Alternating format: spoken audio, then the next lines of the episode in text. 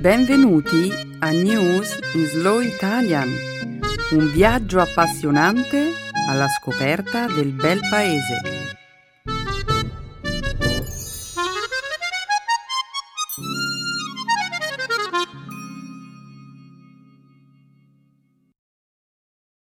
Oggi è giovedì 21 dicembre 2017. Benvenuti al nostro programma settimanale News in Slow Italian.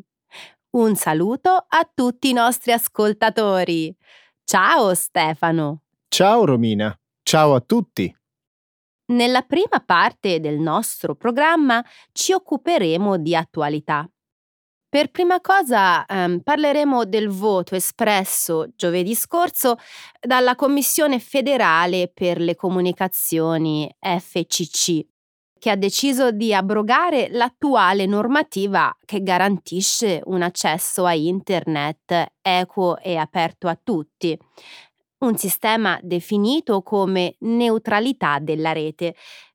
Successivamente commenteremo la decisione del Parlamento norvegese che ha scelto di depenalizzare il consumo delle sostanze stupefacenti. In seguito commenteremo la scoperta di un sistema solare che si trova a più di 2500 anni luce da noi. La scoperta è stata fatta dagli scienziati della NASA grazie a un sistema di intelligenza artificiale sviluppato da Google. Infine, parleremo di un nuovo elemento della lista dei patrimoni immateriali dell'umanità, compilata dall'UNESCO, la tecnica napoletana per la preparazione della pizza.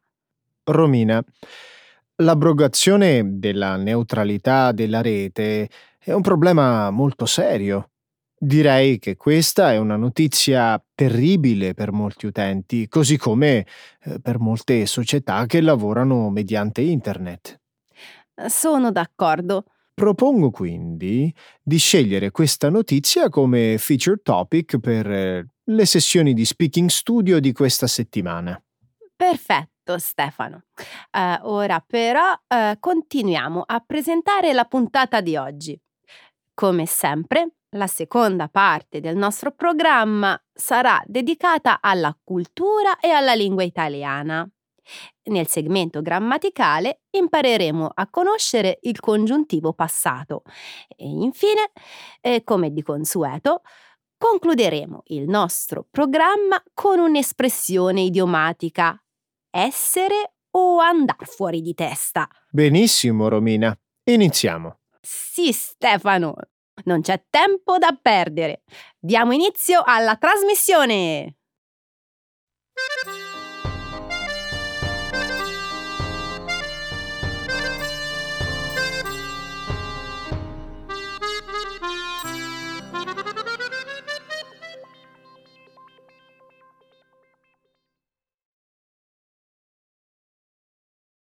Stati Uniti. Abrogata la legge sulla neutralità della rete. Lo scorso giovedì la Commissione federale per le comunicazioni FCC, l'agenzia incaricata della regolamentazione delle telecomunicazioni negli Stati Uniti, ha espresso un voto a favore dell'abrogazione delle norme che assicurano un accesso equo e aperto a Internet la cancellazione delle norme sulla neutralità della rete consentirà ai provider di servizi internet eh, di velocizzare l'accesso ai contenuti di determinati siti web, bloccando o rallentando l'accesso ad altri. Il voto ribalta una decisione presa nel 2015 durante l'amministrazione Obama con l'obiettivo di rendere più efficace il monitoraggio delle attività dei fornitori di servizi Internet.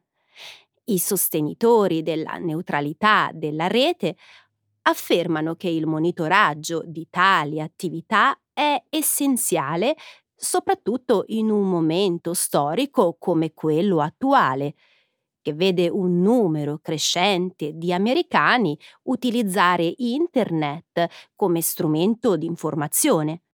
Coloro che criticano questa misura come i fornitori di servizi internet e il presidente della FCC, Ajit Pai, sostengono invece che la neutralità della rete rappresenta un disincentivo per lo sviluppo della concorrenza e dell'innovazione.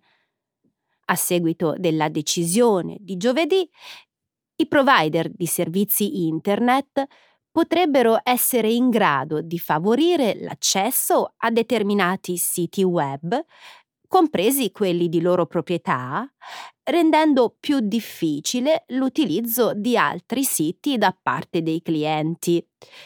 Coloro che criticano la decisione sostengono che i provider in futuro potrebbero aumentare le tariffe di alcuni popolari servizi web, come Netflix e Google, facendo ricadere i costi sui consumatori. Questa è una pessima decisione, Romina.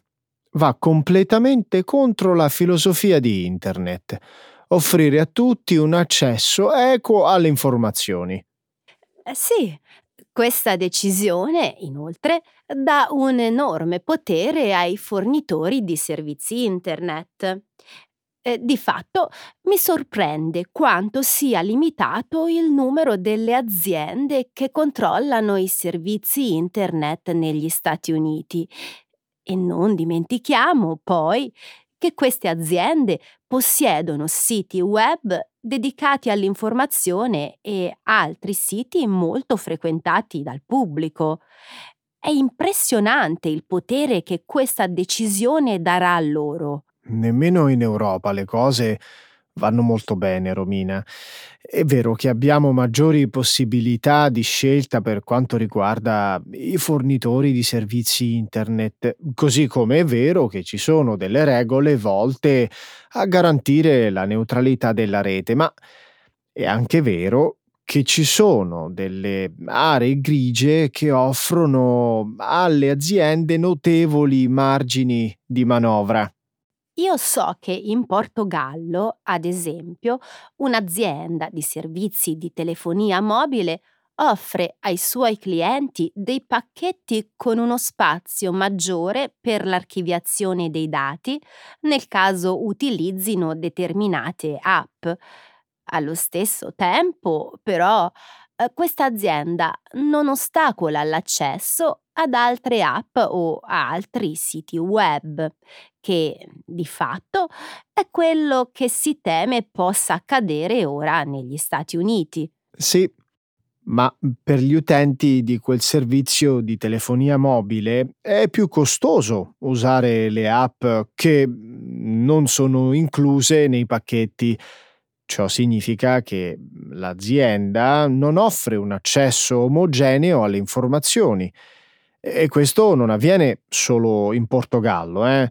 Alcune aziende tedesche e svedesi stanno sperimentando un metodo simile e ora, con la fine della neutralità della rete negli Stati Uniti, le cose potrebbero peggiorare anche qui. Può darsi, ma finora eh, la reazione del Canada, eh, dei leader dell'Unione Europea, dell'India e di altri paesi è stata determinante come è avvenuto di recente nel caso di altre importanti decisioni, come l'uscita dall'accordo sul clima di Parigi, è probabile che questa decisione finisca per isolare gli Stati Uniti, spingendo l'Unione Europea e altri paesi a considerare con maggiore attenzione le conseguenze di un cambiamento delle norme sulla neutralità della rete.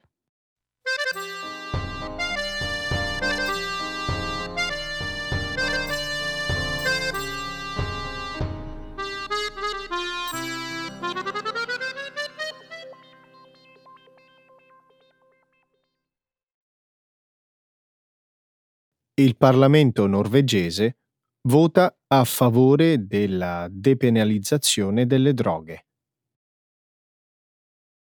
La scorsa settimana la maggioranza del Parlamento norvegese ha votato a favore della depenalizzazione dell'uso delle droghe, con l'obiettivo di spostare l'accento sul trattamento delle tossicodipendenze. Il voto non depenalizza automaticamente l'uso di sostanze illecite, ma apre la strada alla revisione delle leggi vigenti in materia di droga. In base alla nuova normativa, le persone che saranno trovate in possesso di piccole quantità di marijuana, cocaina e altre droghe illegali, invece di essere incarcerate o multate, potrebbero essere inserite in un programma terapeutico.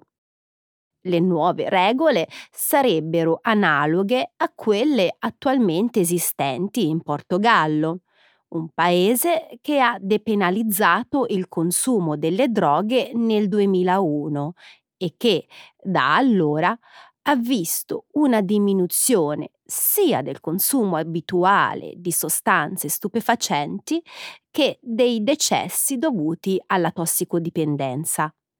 Nel 2006 la Norvegia ha avviato nelle città di Oslo e Bergen un programma sperimentale di depenalizzazione delle droghe, in base al quale i tossicodipendenti vengono sottoposti ad un programma terapeutico obbligatorio. L'anno scorso i tribunali di tutto il paese hanno avuto la possibilità di applicare questa misura.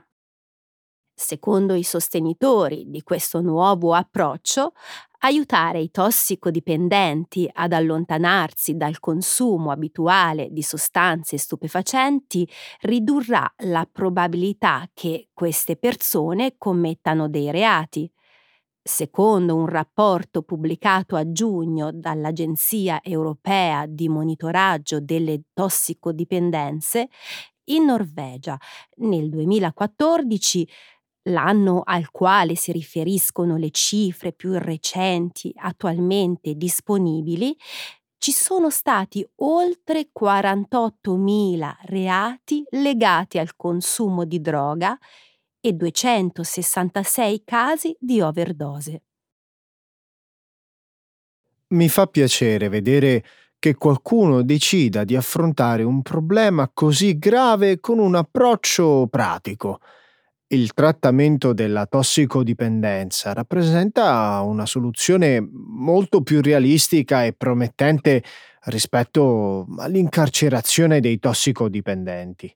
Nel caso dei tossicodipendenti, sì, eh, ma che dire delle persone che si avvicinano alle droghe per la prima volta? Non pensi che la depenalizzazione possa proiettare un messaggio ambiguo inducendo le persone a pensare che il consumo di droghe in fondo non sia un problema serio? Il Parlamento norvegese non ha votato a favore della legalizzazione della droga romina. Sta solo cambiando il modo in cui il sistema legale gestisce le persone che vengono trovate in possesso di sostanze stupefacenti. A me questo nuovo approccio sembra molto sensato.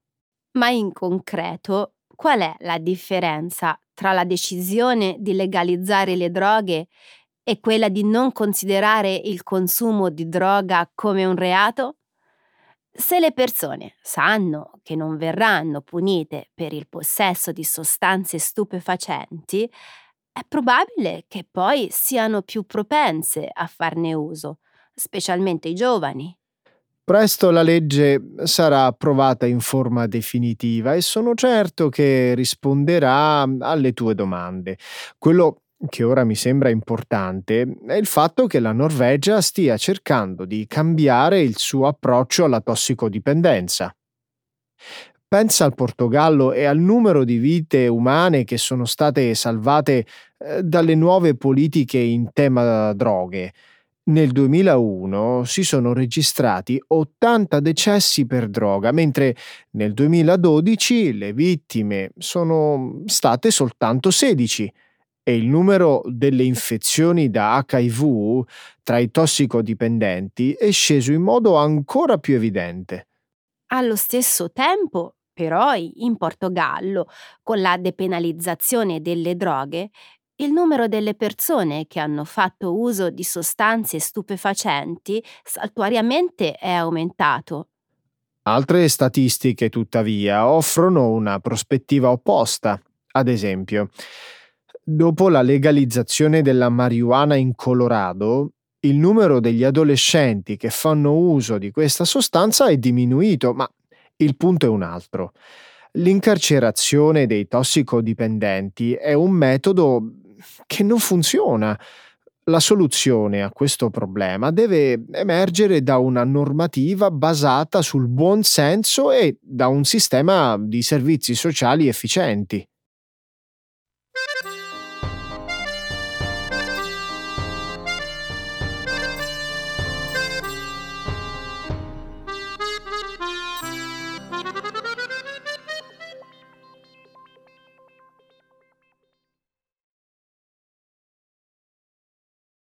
Gli scienziati della NASA scoprono un sistema solare gemello del nostro, con otto pianeti. Lo scorso giovedì gli scienziati della NASA hanno annunciato la scoperta dell'esistenza di un sistema solare dotato di otto pianeti, cioè lo stesso numero di pianeti che costituiscono il nostro sistema solare. Il sistema denominato Kepler 90, si trova a più di 2500 anni luce di distanza dal nostro. Fino a questo momento il nostro sistema solare vantava il maggior numero di pianeti conosciuti. Fino ad ora gli scienziati avevano individuato sette dei pianeti in orbita attorno alla stella Kepler 90 la scoperta dell'ottavo pianeta è stata fatta con l'aiuto di un modello di intelligenza artificiale sviluppato da Google. Al fine di analizzare i dati raccolti dal telescopio spaziale Kepler, gli ingegneri informatici di Google hanno creato una rete neurale, ossia una tecnica di apprendimento automatico. La quantità di dati raccolta era infatti talmente estesa da non poter essere esaminata dai ricercatori senza l'aiuto di un sistema di intelligenza artificiale. Analogamente al nostro, il sistema Kepler 90 rivela la presenza di pianeti piccoli e rocciosi in prossimità del suo Sole, mentre nei settori periferici presenta una serie di pianeti gassosi di dimensioni maggiori. Ad ogni modo, gli scienziati ritengono che gli otto pianeti di questo sistema non possano ospitare alcuna forma di vita a causa della loro elevata temperatura. La stella Kepler 90 ha una temperatura superiore a quella del nostro Sole di circa il 5%, mentre la sua dimensione supera quella del nostro Sole del 20%. Tutti i pianeti che formano il sistema, inoltre, orbitano intorno alla loro stella ad una distanza inferiore rispetto alla distanza che separa la Terra dal Sole.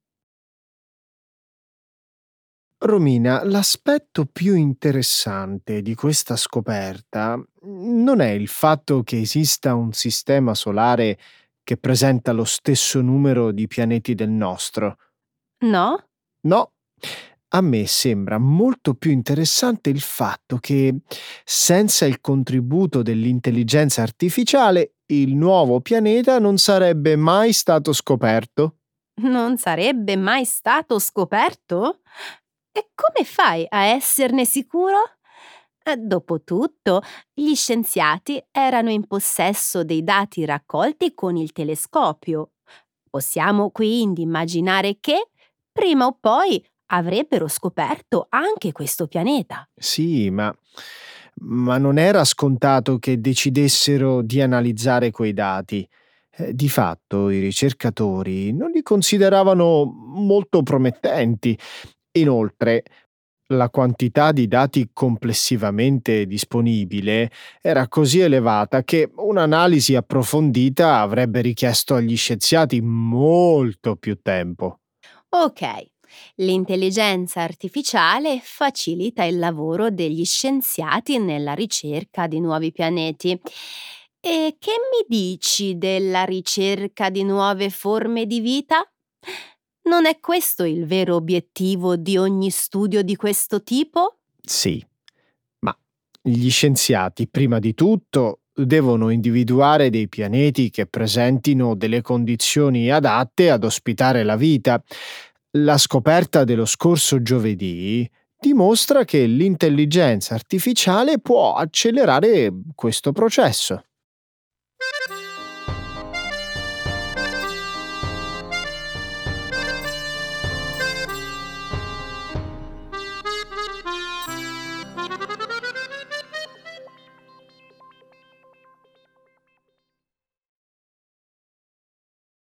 La pizza napoletana diventa patrimonio dell'UNESCO.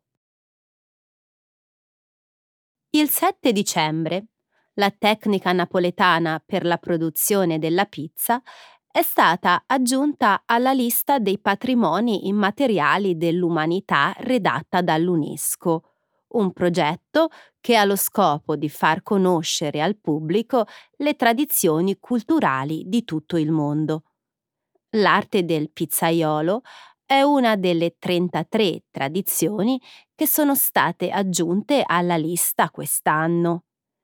Tra le novità figura anche l'arte di costruire organi, diffusa in Germania, e uno stile di danza popolare serba.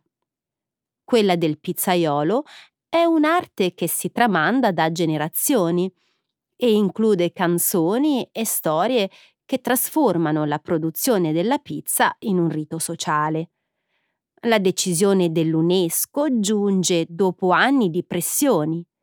Circa 2 milioni di persone hanno firmato una petizione chiedendo all'UNESCO di aggiungere la pratica alla lista.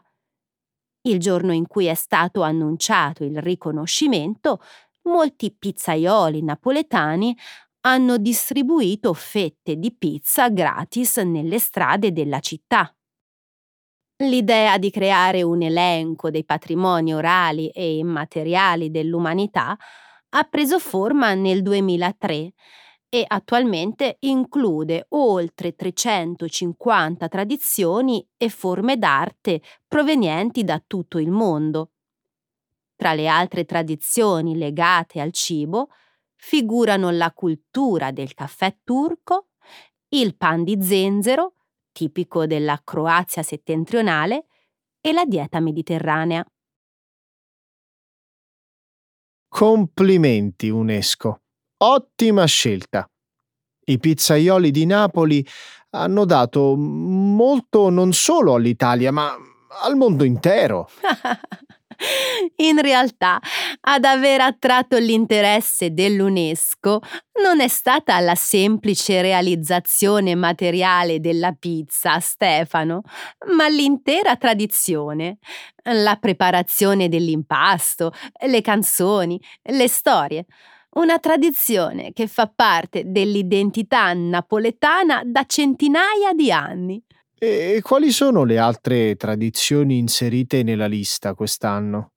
Il Carnevale di Basilea, il più grande carnevale della Svizzera, una tecnica indonesiana usata nelle costruzioni navali, così come alcune forme d'arte e alcune lingue a rischio di estinzione. Beh, la pizza napoletana non è in pericolo. Spero. No, non necessariamente.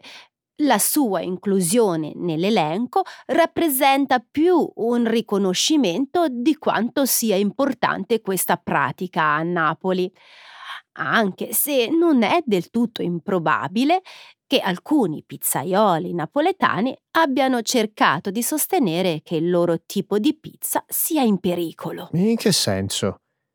Ti riferisci alle varianti con l'ananas e la Nutella che propongono certi ristoranti? Sì, in realtà la pizza napoletana tradizionale esiste solo in due versioni. La margherita, che si prepara con il pomodoro, l'olio, la mozzarella e il basilico, e la marinara, una ricetta che presenta pomodoro, aglio, olio e origano. Forse i pizzaioli volevano che l'UNESCO riconoscesse la vera pizza italiana.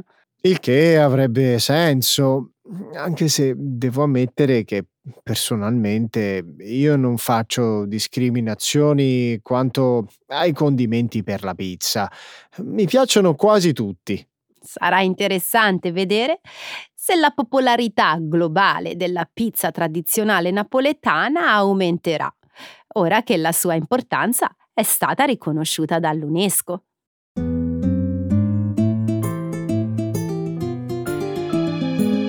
Adesso la grammatica. Per capire le regole di una lingua poetica.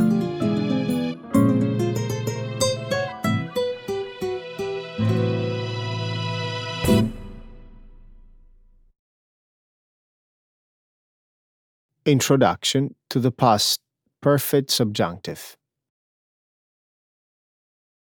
C'è qualcosa di particolare che ami e di cui non puoi fare a meno? Che so, un oggetto, un'abitudine, un cibo. Mm, una cosa di cui faccio fatica a fare a meno è sicuramente il caffè. Il caffè. Davvero. Sì, adoro il caffè. Perché ti meravigli? No, non mi meraviglio, sono solo sorpreso. Ah, Beh, il caffè, dopo l'acqua, è la bevanda più diffusa in Italia. E poi, come hanno provato alcuni importanti studi americani, può persino allungare la vita. È per questo che non puoi rinunciare al caffè. Ma no, che sciocco. Pensavo avessi capito che l'ho detto per scherzo. Del caffè mi piace tutto. L'aroma, il gusto, il colore e soprattutto quei piccoli rituali che ne accompagnano la preparazione e il consumo. Trovo molto interessante la tua osservazione a proposito dei rituali che accompagnano la preparazione e il consumo del caffè. E per quale motivo? Ho letto recentemente un articolo a riguardo e ho scoperto che esistono singolari differenze tra Nord e Sud Italia. Allora anche tu sei ben informato sull'argomento. Sinceramente, non immaginavo avessi preso informazioni al riguardo. Non prendermi in giro, dai. Eh, È interessante, ascolta. Parliamo, per esempio, eh, delle miscele.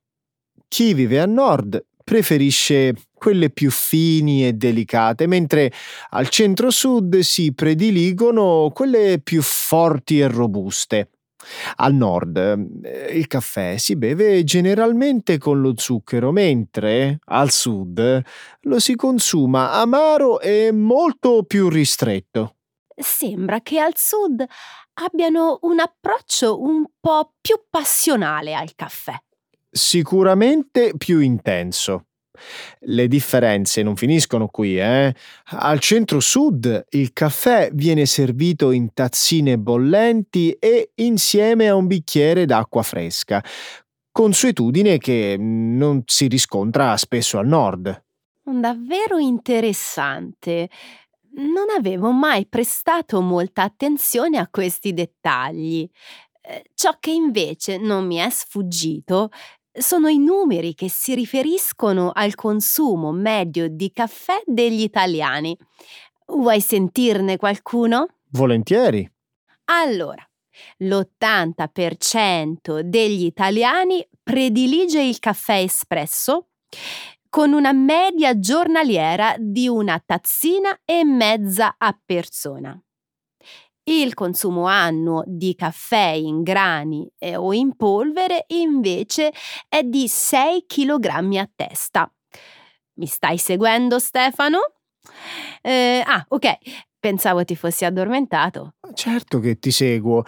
Sinceramente una tazzina e mezza al giorno a persona mi sembra un po' poco, eh? soprattutto considerando che il caffè ancora oggi rimane la pausa preferita di milioni di italiani. A essere onesti, noi italiani beviamo il caffè alla mattina, alla fine dei pasti, per fare una pausa, a fine giornata, in compagnia e da soli. Il caffè lo consigliano pure i medici, dicono che riduce le cause di morte. Ancora con questa storia del caffè che allunga la vita. Guarda che è vero. Lo dice persino un antico detto che una tazzina al giorno leva il medico di torno. Ecco le espressioni, un saggio di una cultura che ride e sa far vivere forti emozioni.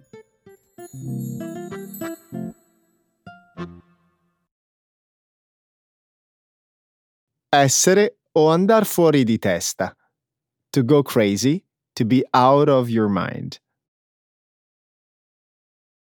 Ti sei mai chiesto perché sempre più italiani scelgono di non andare a votare quando ci sono le elezioni? Ho letto che i dati relativi all'astensionismo sono in costante crescita nel nostro paese. Non mi stupisce per niente sentirlo. Credo che la sfiducia degli italiani nei confronti della classe dirigente sia davvero profonda. Pensa a tutte le promesse elettorali fatte dai politici che poi puntualmente non vengono mantenute. È comprensibile che gli italiani non credano più che la politica possa davvero cambiare in meglio le cose del paese. Non penso che il fenomeno dell'astensionismo possa dipendere unicamente da questa ragione. Ma io credo invece che l'astensionismo dipenda in gran parte dalla mancanza di credibilità della classe politica italiana. In campagna elettorale i politici fanno promesse di ogni tipo per assicurarsi il voto dei cittadini, ma spesso e volentieri alle parole non seguono i fatti. Di questa la gente mm, ne ha fin sopra i capelli. Effettivamente non hai tutti i torti. Le promesse dei politici non mantenute sono davvero tantissime. Eh sì. Pensa per esempio alla promessa di costruire il ponte sullo stretto di Messina.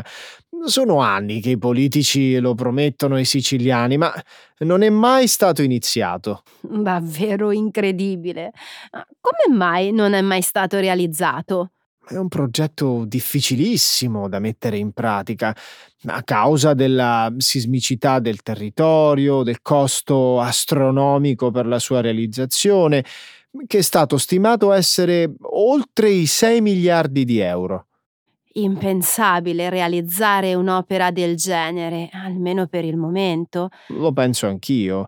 E lo hanno sempre saputo anche i nostri politici, ma loro, pur di assicurarsi i voti dei siciliani, non hanno mai temuto di prendere un impegno che sapevano non avrebbero rispettato. Sai, mi sono appena ricordata che sia Silvio Berlusconi che Matteo Renzi in due momenti diversi si sono fatti promotori della realizzazione di questo enorme progetto. Visto? Non dico menzogne. Sai qual è la cosa che più di tutto mi fa andare fuori di testa? Che nonostante il ponte non abbia mai visto la luce del giorno, attualmente costa ai contribuenti 1,5 milioni di euro all'anno. Gli italiani pagano per un'infrastruttura che non esiste? Ma dici sul serio? Eh sì. Il progetto per realizzare il ponte sullo stretto è iniziato nel 1985. 1985, quando il governo di Bettino Craxi diede l'incarico a una società italiana di occuparsi degli studi, della progettazione e della sua costruzione. E questa società sta ancora lavorando al progetto da allora? È questo che mi fa andare fuori di testa. Malgrado nel 2013 la società sia stata messa in liquidazione, ancora oggi risulta attiva e continua a costare alle casse dello Stato 1,5 milioni di euro all'anno.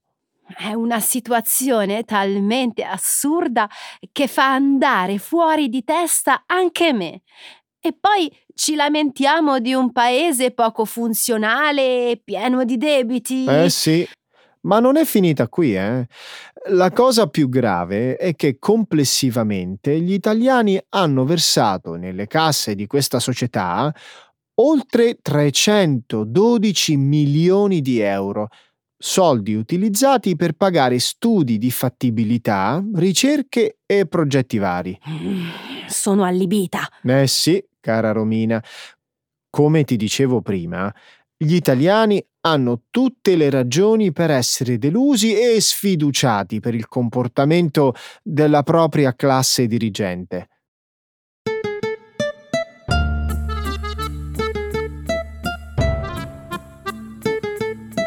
Siamo arrivati alla fine di questa puntata, Romina. Meno male perché ho bisogno di prendere un caffè, altrimenti vado fuori di testa. allora ci prendiamo un caffè insieme, che allunga anche la vita. Esatto. Ciao a tutti. Ciao ciao.